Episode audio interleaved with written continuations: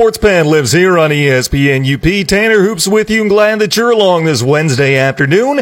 And as always, we're joined by John Michael Hofling of ABC 10 on Wednesdays. He's here on the ESPN UP phone line as we continue to practice social distancing and uh, begin our fight against the COVID 19 outbreak. What's up, Mike?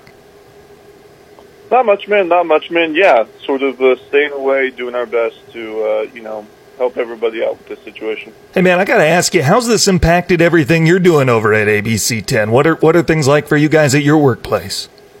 It's just, I mean, it's tougher to, you know, find stories and whatnot. We have to get a lot more creative with uh, the content we have. We have ideas for stuff we plan on releasing a little bit later, but we're not sure exactly what we're going to do for the most part. Um, but it hasn't affected our daily work life for the, mo- uh, for the most part. We're still coming in at, uh, you know, 11 a.m. and 3 p.m., depending on who's got what shift. And uh, yeah, I know a lot of other people are working from home at this point, but it hasn't really affected our work schedule thus far. I'm glad to hear it. I tell you what, I was excited to see one of Tyree's new uh, trivia, whatever videos that he was able to make. I don't know. Well, I guess you know. I, I guess you could find some relatable topics right now. I mean, they said sports would be tough to come by here in the next few days or so, and we've had a lot that's going on here in the last few days. I mean, I will say this: I did watch those marble racing videos. Have you seen those? Because those are fantastic. Yeah, and yeah, I'm just yeah. like. I I, love them. I could get into this, like outbreak or not. This is this is kind of fun. I kind of like watching these marble race videos. Yeah, those are those are. Uh, I mean, I've seen those. A I saw those a couple months ago, but uh, yeah, those are intense. But I don't know. I don't know if I could get into it for a long period of time. Oh, like I could. Day two days sort of thing. No, I, I absolutely could Good. go in on this. Absolutely. I mean, could you imagine if they did like sports books for that and they were gambling with that and everything, what that would rake in? I I know that this is a legitimate thing. People have started to bet on weathermen. like Yes, they have. Weathermen.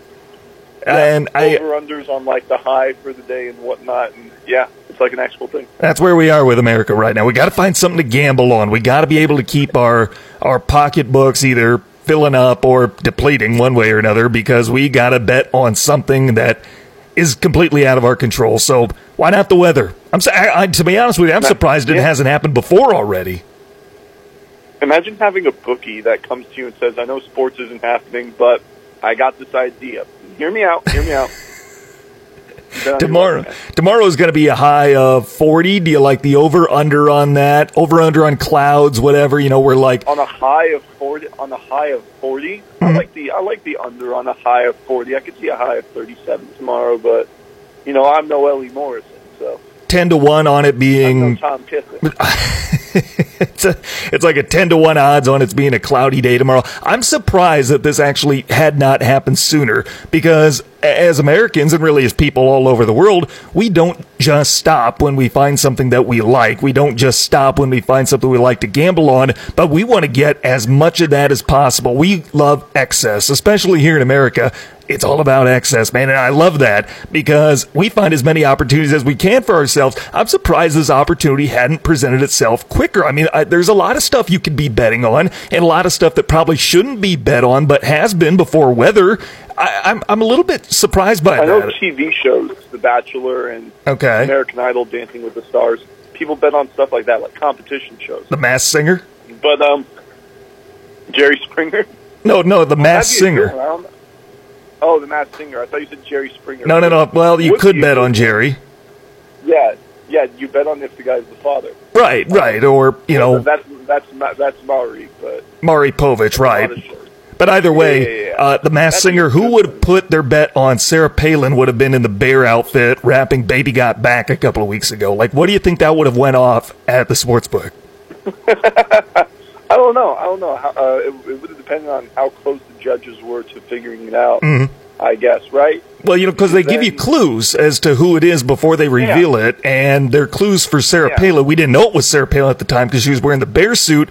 It was a hockey stick and Saturday Night Live. Okay. so, I- yeah, why not? I mean, the SNL part, I remember that, but the hockey stick, I mean, I guess if that represents Alaska, I guess you can't totally just say Alaska because that'd probably give it away. Yeah. I mean, I don't know. Because I feel like that could be any hockey player at that point. Oh, any hockey player that's ever been on SNL. Right, and I'm not sure who that would be at this point, to be honest with you.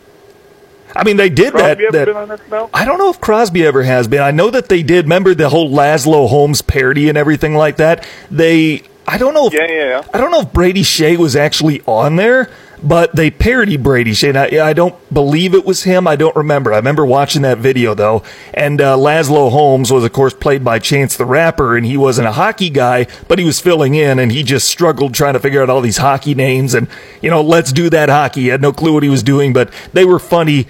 Uh, so I guess if Brady Skjei was going to be a clue for like hockey and SNL, then yeah, maybe. But I, I guess is it bad that I can believe Sarah Palin would do that? Would get in a bear costume and rap "Baby Got Back" more than I believe that NHL player Brady Skjei would. Oh. No, I, I wouldn't say that. Some people are just wired differently, man. You think? I mean, uh, still, but she was almost, you know, our vice president. I mean, here's the thing: what if you had that bet 12 years ago when she was up for the vice presidential nominee? I don't think I don't think that's that bad. I mean, what's it called? Mike Bloomberg paid off a bunch of meme pages this past. That's true. Sort of almost a Democratic nomination. Y- nominee. well, I don't think. If, if Barack Obama did this, I don't think people would be surprised. Probably. I mean, a lot of politicians right now are doing some stuff that we just wonder, oh boy, what are you doing? Uh, another guy who's doing stuff like that, I tell you what, though, is Bill O'Brien. Uh, Bill O'Brien is doing a lot of stuff that people are looking at him and saying, what are you doing, dude? We have had a lot of quarterbacks moving around. I've got a new segment here to introduce to you. It'll be our first time doing it with you here on the show, Mike. And, uh, you know, maybe if we get to that point, maybe we'll have a little bit of basketball speculation, all that and more coming up over the course of today's show. Let me ask you first, though, Mike. A couple of days into our pandemic here nationwide, and it's supposed to be a slow news cycle, a slow sports cycle, and instead it's been one of the busiest cycles that we've had all year. Which of these quarterback moves surprised you most from yesterday? Tom Brady saying he's going to leave New England and presumably going to Tampa Bay, waiting to make that official. Philip Rivers signing a one year deal with the Colts. Cam Newton being essentially forced out of Carolina, a one time MVP, is now being booted to the street. Or Teddy Bridgewater, a guy who hasn't thrown 14 completions in a single season, getting a contract worth $60 million. Which of those moves was more surprising to you? When you put it like that, Teddy Bridgewater for sure. Yeah? But I think the most I think the most surprising thing to me was Cam Newton getting forced out. Really? Um, just well, not because I personally think that you know he should have been, but I didn't think that Carolina would because this is a guy that brought the Panthers to a Super Bowl, won an MVP. So I thought that the history of him and the history of him being taken number one and just building the team up and doing great things was going to be enough for them to be like, well, let's give him some more leeway. Let's let's make him a Panther for life because we don't want to get rid of him. We want the fans to keep, to keep holding on to that hope. Well, and I know that the You know what I'm saying? I, I I see what you're saying. I know the easy answer for a lot of people to say is, you know, we never thought Brady was going to leave New England. You have all those videos of New Englanders that are out there saying, "Hey, he's never going to leave. He's a patriot for life. He's too loyal to the organization." I think a lot of us saw the writing on the wall, and I don't know who really thought Tampa Bay was a good choice for him, but I think we kind of knew that was a possibility.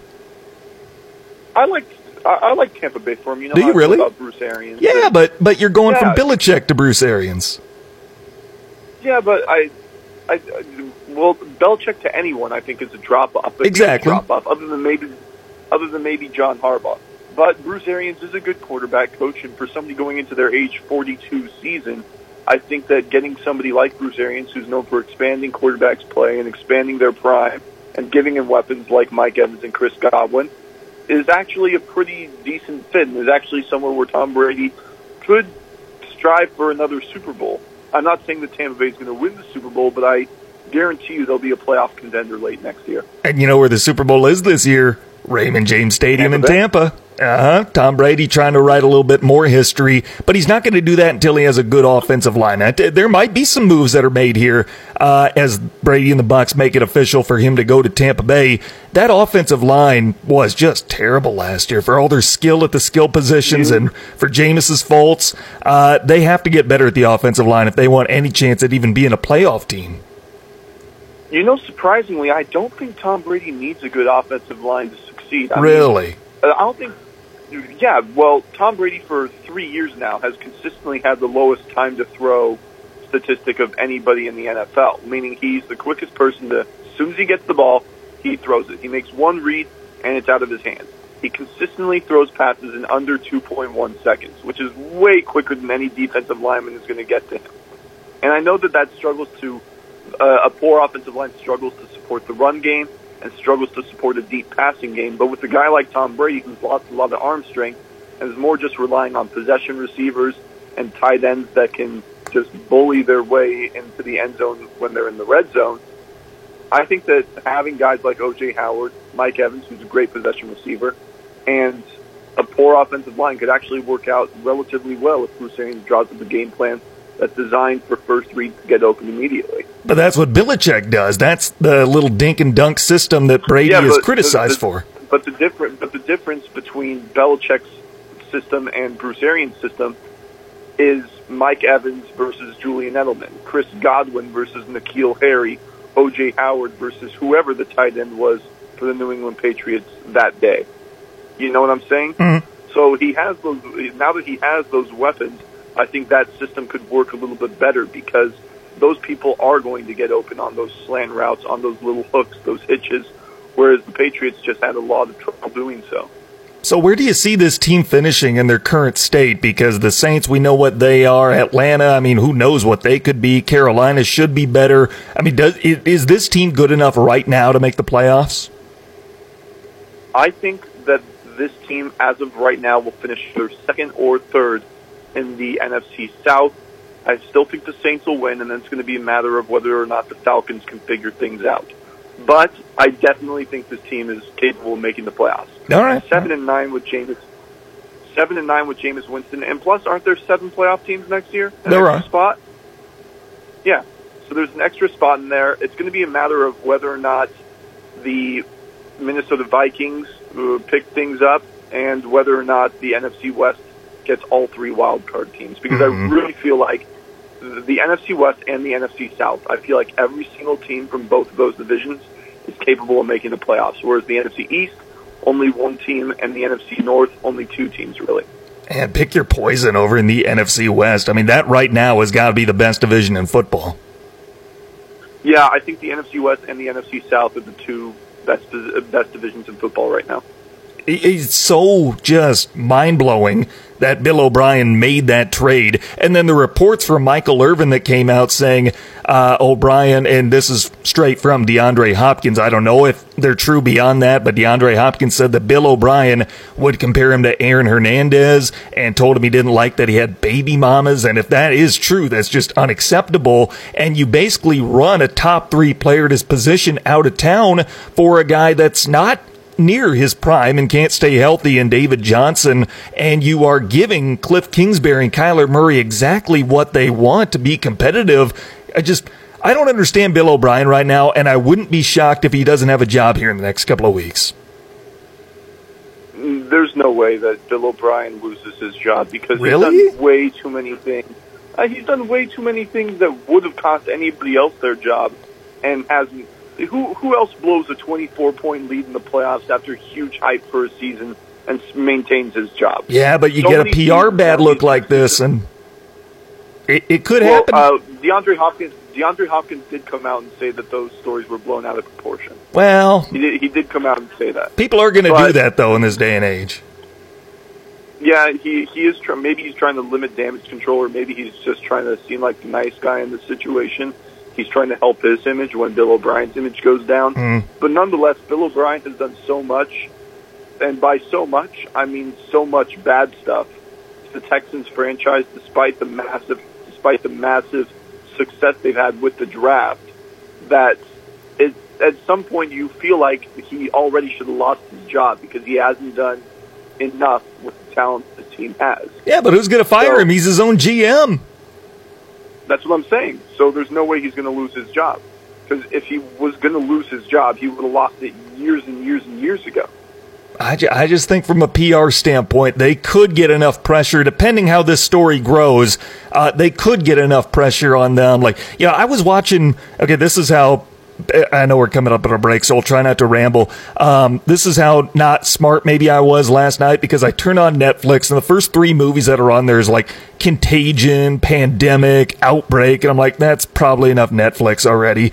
Um, but then I did end up, I did end up deciding to watch Outbreak because I remember my high school sophomore year, uh, our our science class watched, you know, basically all we did was watch movies of stuff that happened. It was like we'd, and I'm convinced that was like a, a, a, class to scare us because it was basically about stuff that we had no control over or whatever, you know, and we watched movies about it. So we watched Outbreak, Arachnophobia, some movie from the 60s about a nuclear swamp monster. And I'm just like, I didn't sign up for Fear Fest, but that's what we watched. I remember that movie. So I watched it again last night, even though I probably shouldn't have. Um, I felt I should, you know, maybe refresh myself just in case. And what a great cast! Like from a actor standpoint, have you ever seen Outbreak, Mike? I have not. No. It, it's a good movie. It's uh, it's you know, and it takes place kind of where out where you're from in Northern California, just outside of the Bay Area, and they had a great cast. It's from 1995. Um, it's got uh, Morgan Freeman, uh, Donald Sutherland. Um, Dustin Hoffman, Cuba Gooding Jr., Patrick Dempsey is in it, uh, Rene Russo, and uh, Kevin Spacey. I mean, that's a great cast from an acting standpoint. But like Bill O'Brien, those guys may do their job pretty darn well. They have had a lot of instances away from that um, that make you think about their reputation a lot differently in hindsight. That's kind of where I'm going with as far as Bill O'Brien. I mean, I can understand that sort of that, that analogy. But what I'm saying at the same time is, yeah, some bad stuff can happen to a dude, but I don't think that's bad enough for him to get canceled like Kevin Spacey did. Right, right. I'm not comparing those. I'm not saying that yeah. what they did is on the same tier, but uh, Kevin Spacey right. wouldn't get fired for starring in some bad movies, but he would if it was an egregious crime enough. Bill O'Brien gotcha. wouldn't get wouldn't gotcha. get fired for poorly coaching or making poor moves, but he would if there was some kind of PR hit, something like that. By the way, in that movie, uh, Donald Sutherland, I give him credit because he played this vicious general like really, really well. Like he was, he's kind of the antagonist of the movie, which I didn't totally like because I don't like it when movies make the army the bad guy. But Donald Sutherland's character is just so bloodthirsty and impatient. Like his solution is just destroy everything. Like my washing machine isn't working back in my place, and if I was Donald Sutherland's character in this movie, I would have just said, to my I would have told my landlady, my wash machine's not working. I want it blown up by the time I get home tonight. I just want it just eviscerated. Uh, it was a good performance from him. If you want to watch that, it's on Netflix. I mean, I'm sure if I turn it on, it'll be the first thing up there. Tanner Hoops, John Michael Hofling with you. We're well past our first break, so we'll take it now. We've got more on the NFL and what's been transpiring, plus the Lions making moves next on ESPN UP. Check out the UP's local sports talk show, The Sports Pen, weekday afternoons at 4 on ESPN UP and on the ESPN UP app. Welcome back, Tanner Hoops. John Michael Hofling with you. Glad you're along this Wednesday afternoon. Lots been happening in the NFL here over the last couple of days. Jason Witten is now a member of the Las Vegas Raiders. Tom Brady is a Tampa Bay Buccaneer. Philip Rivers is an Indianapolis Colt. By the way, Mike, how do you feel about that move? Uh, the the Colts getting Philip Rivers on a one year, twenty five million dollar deal. Yeah, I think it's fine. Did they I mean, upgrade from Brissett? I think they upgraded. I think okay. they upgraded, but uh, and uh, a part of it is because what was the biggest problem in Los Angeles? Turnovers. The offensive line. Ah. Well, the offensive line and turnovers. Mm. Russell Okung couldn't protect anybody anymore. That center wasn't doing a great job uh, out of the shotgun, and is the just Philip Rivers didn't have the protection that he needed. What is Indianapolis's biggest strength? The O line. That offensive line. All right. Nelson, Anthony Castonzo. So you give Philip Rivers a little bit more time. If he is still poor with his decision making, yeah, the interception numbers are going to still be high, but I guarantee you it'll decrease to. He had 23 last year. I can see it being something like 13 or 12 next year, which is still up there, but not egregious. So it could help a lot, but he doesn't nearly have the same weapons, at least on the outside, as Keenan Allen and Mike Williams. T.Y. Hilton's fine, but he's shorter and he's more of a deep threat, not really a possession receiver. So it'll be good, but only if he uses his tight ends a lot more.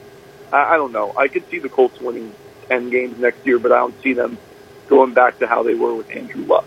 I literally could see the Colts winning anywhere from six to ten games next year. Like that's how weird this gap is. Like, what will Philip have to work, and will he return to his normal self? Although I'm not totally shocked by that one. I kind of saw that one coming.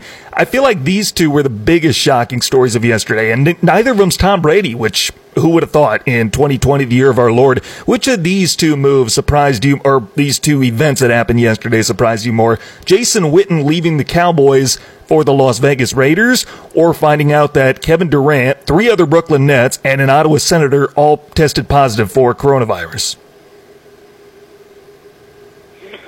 If we're talking about what was surprising, then probably Jason Witten, mm-hmm. because you figure if one NBA player gets it, they're literally playing hands on backs and they're playing bodies entwined and tangled for 48 minutes. So you mm-hmm. figure if one NBA player gets it, there's going to be a lot more that get it immediately after. So, I mean, the Ottawa Senator thing, that is a little surprising. But mm-hmm. in terms of other NBA players getting it, not really. I will say Kevin Durant's a little surprising because, you know, he doesn't play, but he's in the locker room. He's on the bench with everybody and whatnot.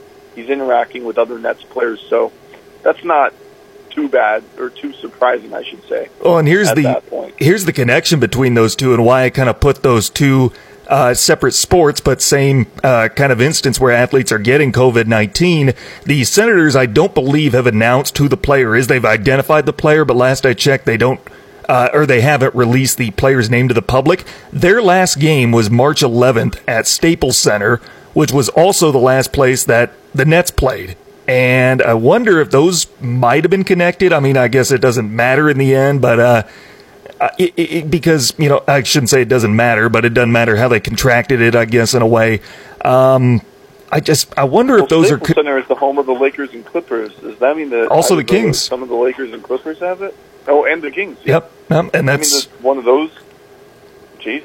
It's just it's scary. It's scary what this virus is doing. And, you know, like three of the Nets players are not symptomatic. They have it and they don't even know it, and that's shoot. That's what's scary about this whole thing. Tell you what, though, the. I uh, know, uh, well, I know Tyrese was talking about how the Lakers are going to get tested on Wednesday. Mm-hmm. They're going to get tested today. And how he's really nervous about it because he's a huge, huge Lakers fan and is really worried that LeBron or Anthony Davis or Kyle Kuzma is going to have it. So uh, we'll see if that's the case, and maybe that was the whole linking factor playing at Staples Center and then them sort of coming in and contracting it as well. I tell you what, you know what the Lions contracted? They uh, contracted a couple of New England Patriots today. I've heard the frustration yeah. from Detroit Lions fans like the last couple of days because Monday they really didn't do much, if anything. Yesterday they pick up Chase Daniel, and today they continue to try to rebuild the Patriots and take over Bill Belichick's leftovers out in New England because they signed Danny Shelton to a two-year, $8 million deal, and then they traded a couple of late picks for defensive back Duron Hammond, or Duron Harmon, I'm sorry, and he's a good player. He is a really good defensive back, but the Patriots get rid of these guys for a reason. What you know, Belichick gets the best out of these guys, and then when they're he he just knows when they're past their prime and when to let them go, and then they fall off the wagon when they go somewhere else. You saw that with Danny Amendola, just to name one. I mean, there's a lot of guys that once the Patriots let them go, they're just never the way they were before. And even Matt Patricia can fall into that category. And uh, he keeps trying to rebuild the Patriots in Detroit. I, I see, I absolutely endorse why Lions fans are frustrated with it. Yeah, uh, you. I don't know if you forgot to mention or you didn't see, but Jamie Collins also going to the. Jamie Collins, he, he's a good player too. Yeah, but there's a reason Belichick leaves probably these. the only one. Yeah, Jamie Collins is probably one that I think actually sustained a good level of success when he left New England. But I don't know what it is with former Belichick assistants and picking up Belichick leftovers. Take a look at the Tennessee Titans roster. Mm-hmm. Mike Vrabel comes in. What are the first two moves he does? Picks up two underperforming Patriots and Dion Lewis and somebody else I can't even remember at this point. I think it was one of the McCourties, but I'm not 100% sure. Nonetheless, yeah, Detroit is right to be skeptical. These things haven't worked out in the past. You sign them for massive contracts because, hey, they were good with the Patriots and then you realize they were system players. Mm. So I don't like it. I don't like it at all, and I don't think Detroit fans should feel good about it. Let they have a right to feel worried. Right, right. And it's because we've seen this happen so much from Patricia and Bob Quinn, and it's just like, it's not worked the first however many times. Why is it going to work this time? And they want something that is going to replicate a championship culture, and they I get why they tried it the first time trying to replicate the Patriot way, but it hasn't worked. It's time to move on. Yeah, I agree with that. You don't want to be the Patriots. Nobody's ever going to be the Patriots because the Patriots were built by two two people, Bill Belichick and Tom Brady. Mm-hmm. You don't have either of those guys, so stop trying to be Bill Belichick and Tom Brady. Matt Stafford and Matt Patricia are not Bill Belichick and Tom Brady. Could Matt Stafford go to the Patriots, do you think? Could they do it the other way and Matt Stafford go to New England? I feel very confident in saying that Andy Dalton is going to be the next Patriots starting. That's what we keep hearing. I feel pretty confident in that one. Why do you like Andy Dalton I there? Uh, Andy Dalton is a very coachable guy. He's Mm-hmm. some who has made the playoffs several times, never just like Matt Stafford, but has never had a problem with the media, has never had a problem with his coaches, even throughout this whole situation where he was sapped for Ryan Finley last year. Mm. Did you hear anything along the lines of Andy Dalton feeling disrespected or anything? Mhm. Not really. No, no, no. I, And I, I, was, I meant I was agreeing with you. No, I didn't hear anything about that. Oh no no no no no! I, I was continuing just my thought. I wasn't calling you out or anything. Hmm. But um, this is a guy who sort of plays the same way that Tom Brady did, aka short, consistent game managing. He's not a guy who runs around there. He can run around a little better than Brady, but he's not somebody who's going to move outside the pocket a lot. He can hit deep threats. I think he's got better arm strength than Tom Brady right now. He might not have as many pre-snap reads as Tom Brady, but he's still somebody that can manage a game and can still find his guys. And I think that Bill Belichick knows that Andy Dalton sort of has the closest play style to what Tom Brady did. And if that's the case, I think Andy Dalton would be a really good fit, and Bill Belichick knows that. Bill Belichick knows everything. He knows exactly who would be the best character for every position on his team. So I think Andy Dalton is somebody who's available, who'd be cheap, and who'd be ready immediately to take over because let's face it, Jarrett Stidham isn't going to be the guy. Well, and that being said, if Jarrett Stidham were to be the guy, because I think there's a chance it could be. Teddy Bruschi was on Golic and Wingo today. He said, yeah, they drafted this guy for a reason. They liked what he had, and yeah, they might get somebody in the fourth, fifth, sixth round of the draft this year, and they probably will. But they liked Stidham for a reason. If, for whatever reason, he is their opening day starter, how many games would the Patriots win? Uh, 10. 10 I, I, I think it would be at least 10. I don't think Belichick is capable of losing more than 11. Yeah, Belichick, it's it's impossible. It's just not a thing that happens. Hmm. Matt Cassel won 11 games as a starting quarterback for the Patriots, so it's just a non-factor. Jacoby Brissett and Jimmy Garoppolo went three and one, and the only reason they lost is because Jacoby Brissett was the only quarterback left, and he injured his throwing hand. Mm-hmm. So, like, that's the only reason they lost the game. They lost that one 16 to nothing, and that just goes to show how inept when your quarterback can't even throw. So, yeah, it's it doesn't matter who the quarterback is for the Patriots when it comes to winning games and making the playoffs. What matters is having a quarterback that can win you a Super Bowl. Can Andy Dalton win the Super Bowl? Probably not, but I 100% doubt that Jarrett Stidham, Stidham can as well. Tanner Hoops, John Michael Hofling with you here in ESPN UP. Let's take our next time out as we hit the bottom half of the hour. When we come back, we've still got the hat of content to visit too. Plus, well, I guess we got a couple new segments we'll introduce, plus more football next on ESPN UP. Check out the UP's local sports talk show, The Sports Pen, weekday afternoons at 4 on ESPN UP and on the ESPN UP app. Welcome back, Tanner Hoops, John Michael Hofling with you. Glad you're along this Wednesday afternoon.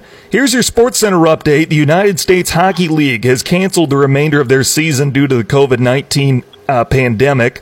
Justin Verlander will miss at least six weeks due to a groin surgery.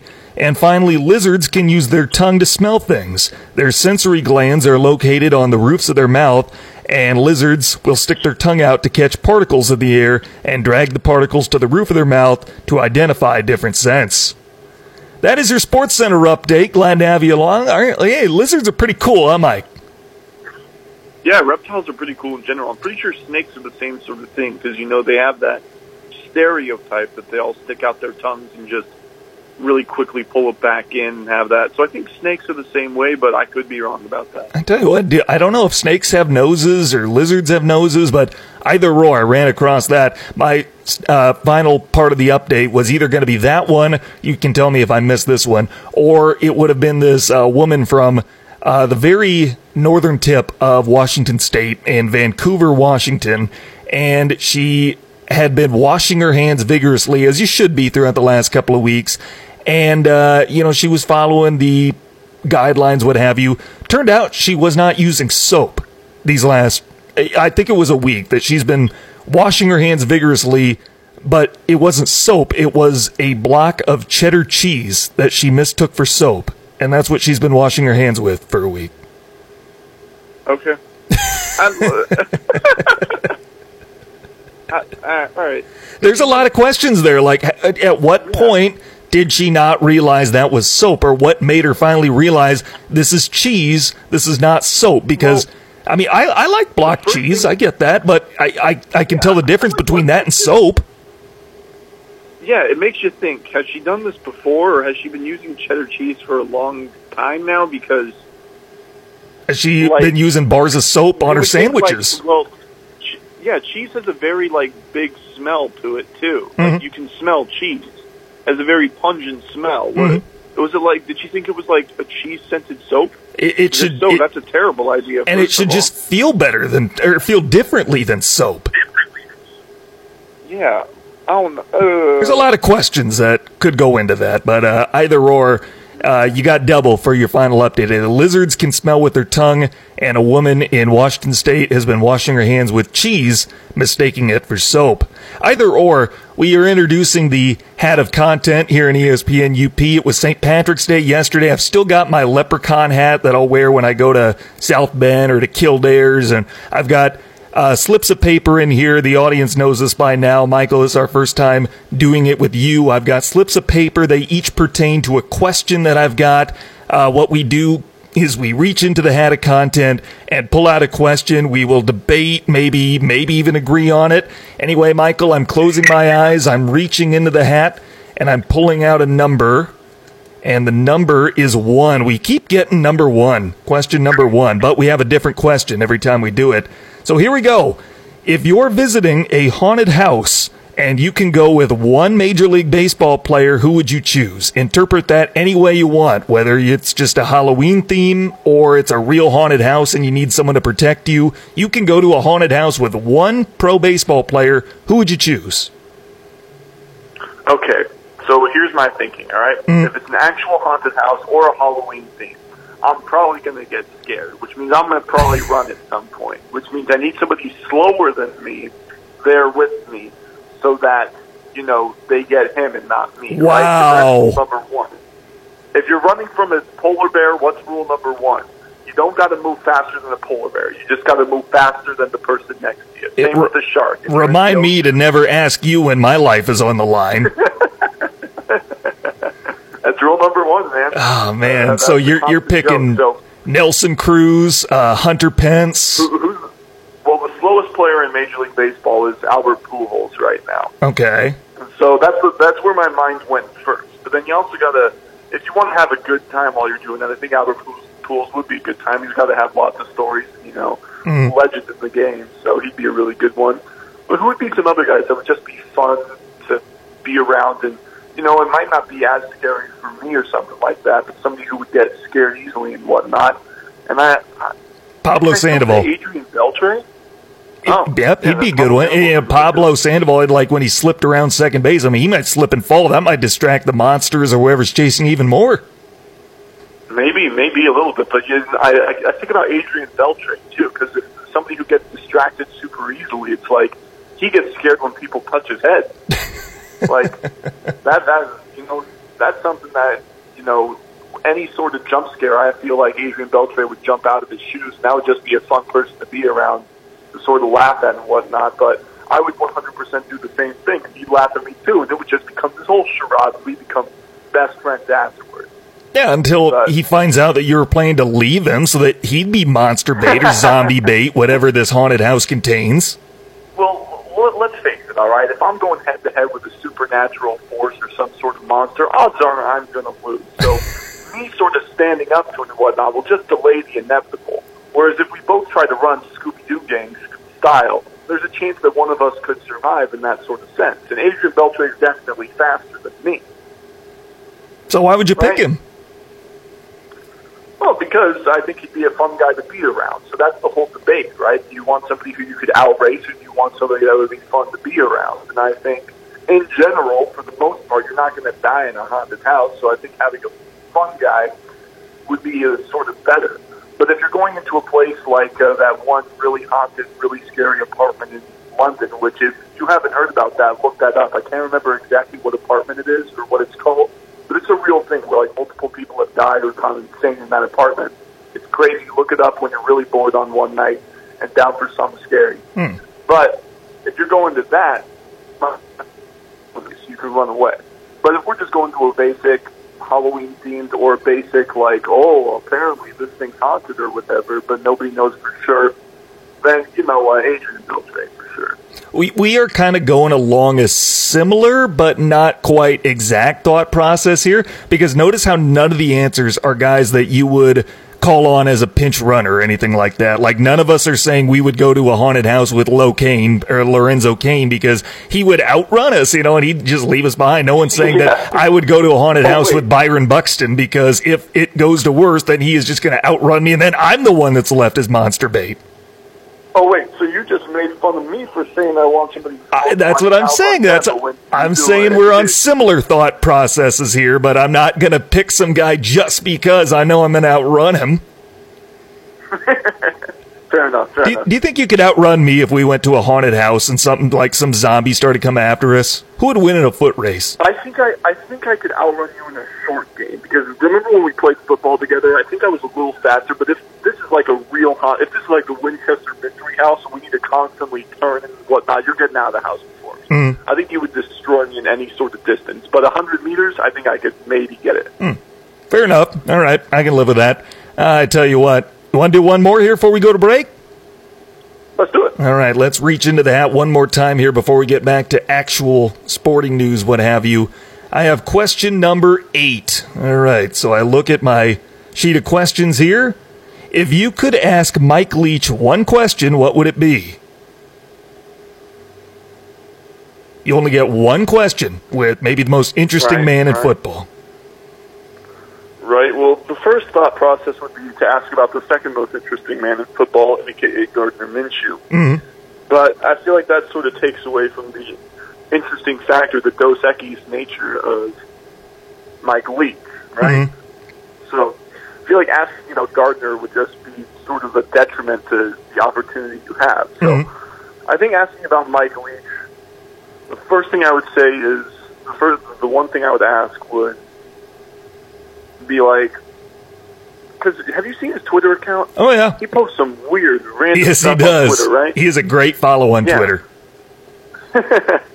So I think the one thing I would ask him would be like, what do your players, uh, do your players support or like have your players helped you out with what you post on Twitter or something like that, and just get into a conversation about his sort of Twitter life and whatnot, his Twitterverse happenings and doings and whatnot, because I think that that would be really interesting to just delve into how he sort of manages to see himself in a professional light while also being able to do whatever he wants on Twitter. I'd probably try to do like what the whole genie approach is and be like, can I use my one question to ask unlimited questions? That's probably what I would try to do, but I don't know if he'd go for that. I don't know. Yeah, that's sort of cheating. I feel like that's one loophole that every sort of situation like that make sure they got covered. Man, I would love to have Mike Leach and just have the day to talk to him, but thinking about just one question, because he's fascinating because I know he's interested in pirates and I know he's interested in Bigfoot and I'd like to ask him about those, but there's a lot of information about how he feels about stuff like that that I can probably just find that on the internet and save my question for something else. That being said, I don't want to swing and miss on my question by asking about something that he has no clue about. Like if he has no clue about volcanoes, I don't want to ask him, you know, what's your favorite volcano or something like that. I'd love to get him to talk to him about what he knows about the Upper Peninsula and just, you know, let him ramble because he will. He absolutely will and ramble about the UP. I think if you're trying to get into ramble, the best question would be what's your favorite subject to talk about that you don't get to talk about? That's the way to answer it. That way. Oh man, it's, just give him the platform. Going off about something. That's perfect. Yeah. Let, oh let man, him answer his own question. Basically, like, what is your favorite subject to talk about that you don't get to talk about nearly enough? Oh, and he would just go on and on, and I wouldn't. There'd be no stopping. Yeah, that's it. So if you're trying to get something, if you're trying to get something new, something interesting, but something that he still likes to talk about, you can feel the passion in him. I think that's the way to go. Make him do the work. I like that line of thinking. Good work, Mike. I don't know if we've had a right answer since we've been doing this. We've had some creative and good answers. That was our first right answer here since we've been digging into the head of content.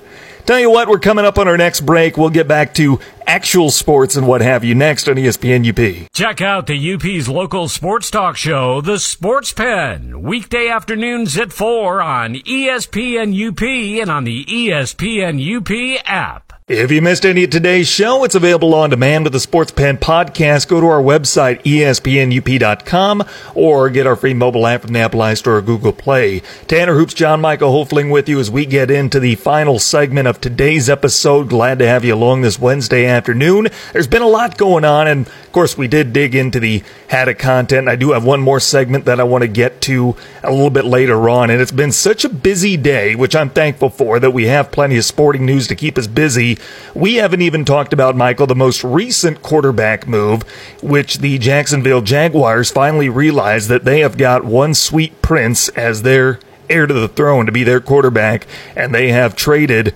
Nick Foles to the Chicago Bears for a couple of draft picks, and now Jacksonville is absolutely loaded on draft picks for the coming years. They've got two in the first round this year. So they're out there making moves in their rebuild, and they've got the quarterback. That's I'm, you know how I feel about him. That's one spot they're not going to have to rebuild. But Nick Foles is with the Chicago Bears. I do have a theory on that as to why they went with Nick Foles instead of Cam Newton, who a couple of weeks ago I think the Bears would have absolutely jumped at if they had the opportunity. I do have a theory as to why. I don't know if we'll get to that today. But first, what I want to bring up to you, Michael, is the question is now that Belichick and Brady are separate, there are people who can't believe that Brady is putting his legacy on the line by trying to prove it on his own that he can win without the greatest coach of all time. In your mind, let's give him two years. We'll say because Brady's probably in the league at max two more years. Belichick will still be coaching here in about two years. If you give them both two years, which of those is more likely to win a Super Bowl, Belichick or Brady? You know what? The the Bruce Arians fan in me wants to say Brady, but the NFL fan slash sitcom believer believe wants to say Belichick, yeah. right? Yeah, and for me, that it is but, Belichick. But I sincerely don't believe that Belichick will actually win with Jarrett Stidham or Andy Dalton or Cam Newton or whoever they grab for that quarterback position. Because while Tom Brady wasn't the same this past year, he was still an MVP two years ago and he was still a very solid, very good quarterback who was an off who drove the offense that led that team rather than the defense leading the team this past season. He was still that quarterback, the guy who could lead an offense just two years ago. So I still think Brady's got some left in the tank, and I still think he can lead an offense, especially with weapons like Mike Evans and Chris Godwin. But like Bill Belichick just has that aura around him where where I just don't feel like he can lose. Mm-hmm. And I mm-hmm. don't feel like no matter who he has, he can't lose, or he's still going to make the playoffs. He's still going to be a contender in the AFC. So I'm not quite sure. One thing's the fact, though, I really want to see. I hope Brady signs for like a two year contract and he gets to play Belichick at some point. Mm, now that'd be fun. But I tell you what, you did bring up Cam Newton. I thought that was interesting. I don't think there's any chance they would even want him in New England. I don't think there's a chance he goes there. I don't think they'd want him either. He just seems like a guy that wouldn't fit in well with what they do there. I think there'd be a better chance Jameis Winston goes there than Cam Newton. Maybe. I think Jameis Winston would be a bad fit too. Not because he's a different style quarterback, but because he's got all the wrong tools mm-hmm. for what Belichick wants, right? Belichick wants a very sound, very well thought out game of football, not somebody who just slings it and makes poor decisions. Mm-hmm. And I think Cam Newton doesn't have the accuracy that Tom Brady has and doesn't have the ability to make reads that Tom Brady has, but he has pretty good decision making in general. So who has a bigger market right now between Cam Newton and Jameis Winston? Here are my arguments here. Uh, if if you're rating them on just talent alone, I think you would put Cam ahead of Jameis right now. I mean, Jameis, yeah, he puts up big numbers, but it's such a reckless style of football. It, the market there, though, is because what would you give up for Jameis Winston? Because do you want Jameis Winston to be your starting quarterback? There's not a lot of options out there left for him. I don't know what you give up for this guy, and I don't think Arians will give him up for anything less than what he's worth because he's probably in above average for a backup. Cam Newton, though, you're not going to give up anything for him, knowing that he's going to be a free agent here in a couple of months, and you don't have to give up anything for him then. I wonder who's got the bigger market right now between those two. What do you think? I absolutely think Jameis Winston has the bigger market, and not because of the whole, you know, talent situation and whatnot, because I think Cam Newton has more talent. He's shown that he is, but one, Jameis is younger and not only that, Jameis has shown potential. 5,000 yards, led the league in passing. Everybody wants to look at that guy and go, oh my goodness, if he can just shore up his decision making a little bit. Everybody's looking at him and being like, oh my goodness, this is a guy who has all the tools, all the strength that we want out of a quarterback. If we can just shore that up, and we're going to be the guys to shore that up, if we can do it, then he could be incredible for us. So you need to look at it and think, well, what co- what coach could sort of do that? What coach could expand the play of his quarterback and shore up the decision making? And the only one that needs a quarterback right now I can think of is Matt Nagy. But even Matt Nagy is questionable because as great as he was with Mitch Trubisky his first year, his second year, it wasn't nearly as good. Mm. You know what I'm saying? And really, there's not a whole lot of teams anymore that are still looking for a quarterback except maybe the Chargers maybe the Chargers, but I don't think Anthony Lynn is a court, is a coach that really expands his quarterback no, play. No, he's not. One he's a running back guy. I'd really guy. Love to see Jameis. Yeah, one place I'd really love to see Jameis Winston go, but I know he's not going to is Buffalo because I'd love mm-hmm. to see what Sean McDermott could do with Jameis Winston mm. because he's done wonders for Josh Allen. Yeah, I tell you what, speaking of Buffalo, they made a big move the other night, and on paper, I know Minnesota Terrible won that move. trade. I know, I know, but oh, Minnesota. Oh, Minnesota won that trade on paper, but Buffalo's getting what they want, and that's a shot at winning right now. And they've got one of their best offensive weapons, and I can't remember how long. Uh, I don't know how much he's going to like Josh Allen if he didn't like Kirk Cousins, but would you consider Buffalo, where everyone is right now, with uh, Jarrett Stidham penciled in as the New England quarterback, is Buffalo the favorite to win that division right now? Nope. No. Bill Belichick's the coach. Nope. yeah, New England's not going anywhere. I know they're still going to be a playoff team this year, but Buffalo knows this is their window. They've got the defense, they've got the coach. They feel like this is their window, and they're willing to sacrifice their future to do it right now. And I don't think they've done enough to be a Super Bowl team right just, now. I just think even if you are the Bills and you're like, we can win right now if we just make this trade, you can just take a look at any other trade that happened for a superstar wide receiver lately and be like, oh, Emmanuel Sanders, third rounder. Amari Cooper, first rounder. DeAndre Hopkins, washed up running back in a second rounder. So what do you do? You give up four picks, four picks for a number two receiver who's shown that he has capabilities of being a number one, but has been upset because he hasn't been a number one and hasn't gotten the targets he wanted. So he's shown to be a little bit of a diva despite being a number two. That's questionable. That's questionable, even if you think that it's the right move, and even if you think it's the move that can push your team over the top. Because you've seen all these other guys. Amari Cooper was one first round pick. That's it. If that was the trade, I'd be totally okay with it. But that's not what it was. You gave up your whole future, basically, your whole future for this one year. I do want to keep diving deep into this and get your thoughts, uh, particularly on Marcus Mariota uh, challenging Derek Carr, plus Case Keenum going to Cleveland. And I do want to make sure we fit this in here before we run out of time because I said that we would be introducing a new segment. So it's on our Facebook at the ESPN UP Facebook page. If you don't like it right now, please go ahead and like it. There's great content on there.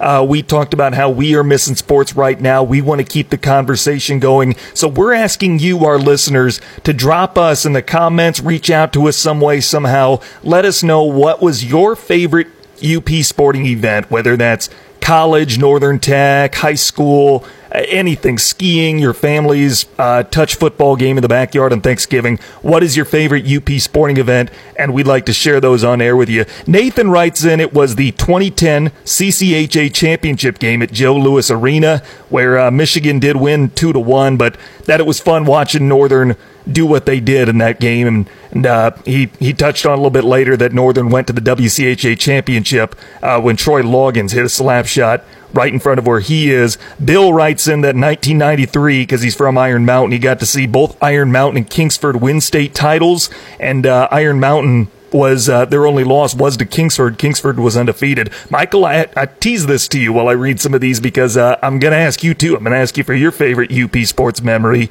Uh, Josh said the wrestling camp that he put on in Munising, the Pictured Rocks wrestling camp, and he also loves it. The uh, Olympic training site is here in Marquette. And then Dale writes in that he loved watching the Westwood High School girls on their run downstate in the basketball tournament. Mike, what say you? You've been up here uh, quite a substantial amount of time now. How about you? What's been your favorite UP sports memory? A little over a year. Uh, my favorite memory that I've watched so far. I mean, calling the Division Two eight man state championship was a pretty good one with you. That mm-hmm. was a, that was a, that was a great one. Uh, I mean, you know that before I did this, I was a play by play guy and a color guy, so that was good to get back to that. But eh, I don't know. The the first thing that comes to mind, the one thing I really love remembering from the UP was uh, basically there was a game early on in the where I had to go to Kingsford, and I think it was Kingsford against Westwood, no joke. And I saw Nick Nora, a freshman, hit a three-quarter shot buzzer beater at the end of the first half. And ever since then, I've just loved high school basketball a lot more than I did before. And I'm not saying I hated it before, but I've just sort of taken a new appreciation of these guys. These guys who started off as freshmen and maybe didn't get the time they deserved, but then when they do get that time, that Nick Nora or that Marcus Johnson or those people that get that opportunity right from their freshman year to just really show up and like make the fans great because even after he hit that shot, you hear the whole student section go, "He's a freshman," and everything, and it just got everybody back on their heels, and everybody was really into the game from that point on. And Kingsford was winning, and the best part is Westwood went on to win that game. But that doesn't deny the fact that that was such a great moment and such a great thing for a young player who's really going to take over once Foster Wonders leaves Iron Mountain, in my opinion, because that situation is going to be a whole different thing as well. But just being able to see that and being able to feel the energy from the Kingsford crowd and being able to show that and talk about it on my show later that night was it felt really good. And I was really glad I got to be a part of that. I'm really glad that we had you on to give that answer. And again, please keep dropping your comments, your favorite sports memory around the UP on our Facebook and that uh, thread, and we'll be reading those off throughout the week. Here in our last couple of minutes, though, Michael, I did say I want to get your thoughts on Marcus Mariota getting signed by the Raiders. It's going to be either him or Derek Carr that's going to be throwing to Jason Witten and Darren Waller now, which is I mean, that's pretty good tight end combination. Yeah. yeah. I mean, how about your thoughts on that one? You you go with Mariota or Carr? I go with Carr still. Mm-hmm. Um, I think Mariota serves best as a Taysom Hill, Robert Griffin the third type, where he comes in for certain situations and sort of does what he has to for a first down on third and two. He can be that guy where it's like, oh well, now we got to watch out for the quarterback. We didn't have to worry about that with Carr, but now we got to. So he's a situational type of quarterback, which is where I think the NFL is sort of moving towards. And I think that's how Marcus Mariota can stay in the league for a lot longer than he should have. Derek Carr is still the guy. He's still the guy that knows that offense like the back of his hand. He's still the guy that's worked with Jon Gruden for a year now. He's worked with all those receivers. Plus, shown signs of being an MVP candidate, and hopefully he can get back to that for the Raiders. I just wonder what this is going to be like for Mariota because he was in a situation last year where he had a newcomer come in, an outsider, and take his job. And wouldn't it just be poetic if he does the same thing to Derek Carr? Nothing against Derek Carr because I like him too, and I agree. I think he's still got the stuff in him somewhere. But I would feel good for Mariota in that sense, a guy who probably should have been better in his, in his NFL career, never got the shot due to ongoing health concerns, what have you. Yeah, so I think making Mario the guy who only comes in situationally and plays maybe one fourth of the snaps of a starter could really expand his career and make him a running type quarterback once again. Because that's the problem with running quarterbacks. They're out there so much, they get damaged, their legs get hurt, they aren't as efficient as they were on the ground. But now, being a guy who just comes in once every now and again really allow him to let loose and go as fast as he can. And I really like that. Well, I tell you what, Tanner Hoops, John Michael Hofling with you. Glad you're along this Wednesday afternoon. We are out of time, and shoot, as always, it's good talking to you, my man. Do you have anything coming up there at ABC 10? I should ask, what do you have coming up that you want to let the uh, people know about, get the word out? Well, like I was talking about, we are going to release a bracket for the because March Madness isn't happening anymore, mm-hmm. right? So we decided to make our own March Madness, and it's going to be a fan vote for who the best team in the UP was this year. Ooh. We're not going to rank the teams 1 through 16, although we do have 64 teams. We're not going to rank them because that shows bias already. So we randomly put everyone in a bracket, and we did ha- we did purposefully place matchups that we thought would be good and whatnot, but we want to see who the fans think was the best team in the UP this year from every single sport, every single level who had the best season, who had the best moments, and who had the best capabilities, the best potential for the teams that didn't get to finish their season. So that's what we have coming up. I'm really excited for that. And then after this one's done, if it goes well with the fans, we might do something for who we think or who the fans think was the best athlete in the. So we might go into something like that, but we're not sure depending on how this thing does. Oh man, I can't wait to see that already. I think that's going to be a lot of fun to see how that pans out, and I hope you get some great engagement out of that. Check that out at ABC 10. And once again, keep uh, tuning it right here to ESPN UP. For John Michael Hofling, I'm Tanner Hoops. Thanks for listening to ESPN UP WZAM Ishpeming Marquette.